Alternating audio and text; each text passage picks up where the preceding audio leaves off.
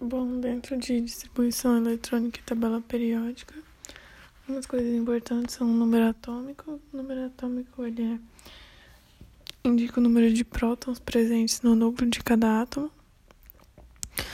O, ele é representado pela letra Z e ele fica na parte de baixo da tabela periódica.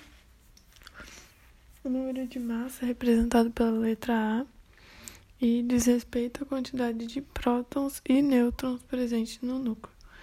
Então, a fórmula para descobrir esse número é Z mais N. Z é o número atômico e N é o número de nêutrons. Bom, é, sobre os átomos nêutrons e íons. É, um átomo neutro ele possui o número de prótons igual ao número de elétrons então, os íons, eles podem ser cátions ou ânions. O ânion ele é negativo. Então, ocorre quando o átomo recebe elétrons. E o cátion, ele é positivo e ocorre quando um átomo perde elétrons. Então, quando o átomo neutro ele perde um elétron, ele fica positivo. Então, ele é um cátion.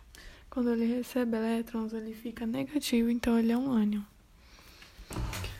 Bom, dentro das semelhanças atômicas, é, há os isótopos, que são aqueles que possuem a mesma quantidade de prótons. Então, é, isso acontece quando tem a mesma quantidade de prótons e diferentes números de nêutrons. Então, isótopos de determinado elemento químico, eles apresentam propriedades químicas iguais, só que propriedades físicas é, em relação à massa pode ser diferente. Os isóbaros são átomos de elementos diferentes que possuem o mesmo número de massa. Os isótonos, eles são átomos de diferentes elementos que têm o mesmo número de nêutrons. E os isoeletrônicos são os átomos e íons que apresentam o mesmo número de elétrons. Bom, dentro da distribuição eletrônica, ah, algumas coisas importantes são os níveis de energia. As camadas são a K, L, M, N, O, P, Q. E os níveis são 1, 2, 3, 4, 5 e 6, 7. Sendo representados por cada letra. Então, Camada K é o nível 1, camada L, nível 2, camada M, nível 3, e assim sucessivamente. Dentro dessas camadas é, há o número máximo de elétrons. Na camada K, o número máximo é 2. Na L é 8. Na M é 18. Na N é 32. Na O, 32. Na P, 18. E na Q, 8. E dentro disso também tem os subníveis de energia os subníveis são S, P, D, F e o número máximo de elétrons de cada um é S é 2, P é 6, D é 10 e F 14. Então, para saber isso, precisa saber o diagrama de Linus-Pauling para fazer a distribuição eletrônica. Então, de átomos neutros é normal o último, o número maior da distribuição eletrônica, por exemplo, do ferro, tem 26 elétrons. É 1s2, 2s2, 2p6, 3s2, 3p6, 4s2, 3d10. A camada de valência é 4s2, porque o 4 é o número maior dentro dessa distribuição. É, é, distribuição eletrônica em íons. Por exemplo, o ferro, que tem 26 elétrons, só que ele perdeu 2. Então ele tem 24. Então fica 1s2, 2s2, 2p6, 3s2, 3p6, 3d6. Então ele perdeu a camada de valência que era o 4s2. Agora, a relação da tabela periódica com a distribuição eletrônica. Os períodos, eles são as sete linhas horizontais da tabela periódica. E o número do período corresponde ao número de camadas, que são os níveis de energia de cada elemento. Por exemplo, o cálcio. É, o elemento cálcio ele apresenta um total de quatro camadas em sua distribuição eletrônica, porque é 1s2, 2s2, 2p6, 3s2, 3p6, 4s2. Então, o 4 representa a camada em que ele está da distribuição eletrônica. Então, ele se encontra no quarto período da tabela periódica. Então, é na quarta linha que ele está.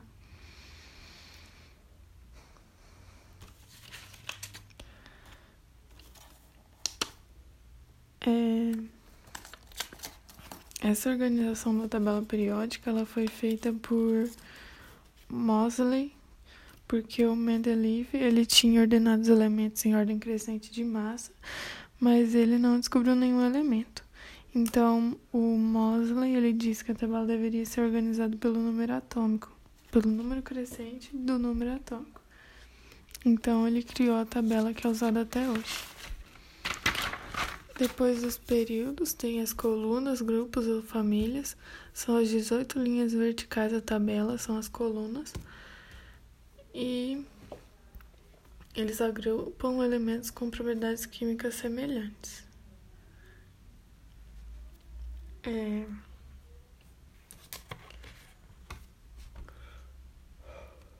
Dentro da tabela, a gente tem vários grupos. A gente tem o hidrogênio, que ele é um grupo sozinho, porque ele é o mais abundante no universo. Tem o grupo dos ametais, em que a tendência é deles é ganhar elétrons. A maioria deles são gases em temperatura ambiente, exceto o bromo e o iodo. O bromo é líquido e o iodo é sólido. Os metais eles tendem a perder elétrons e a maioria são sólidos a temperatura ambiente.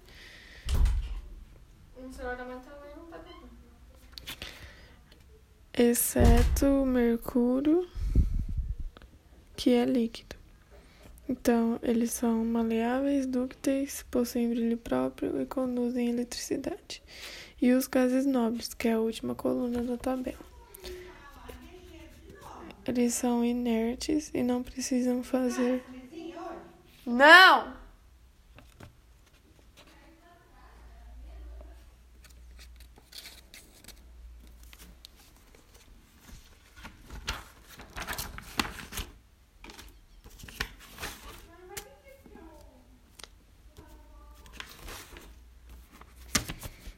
Então, o grupo 1 da tabela são chamados de metais alcalinos.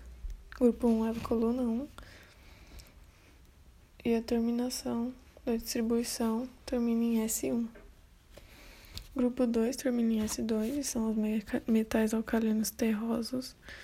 Do grupo 3 ao grupo 12 são os metais de transição externa. Grupo 13 termina em S2P1, que é a família do boro. Grupo 14 termina em S2P2, que é a família do carbono. Grupo 15, NS2 e P3, família do nitrogênio. Grupo 16 termina em S2P4, que é os calcogênios. grupo 17, que é S2P5, são os halogênios. E o grupo 18 é o S2P6. São os gases nobres. É, e o bloco F, que são as duas linhas que ficam embaixo da tabela, são os metais de transição interna.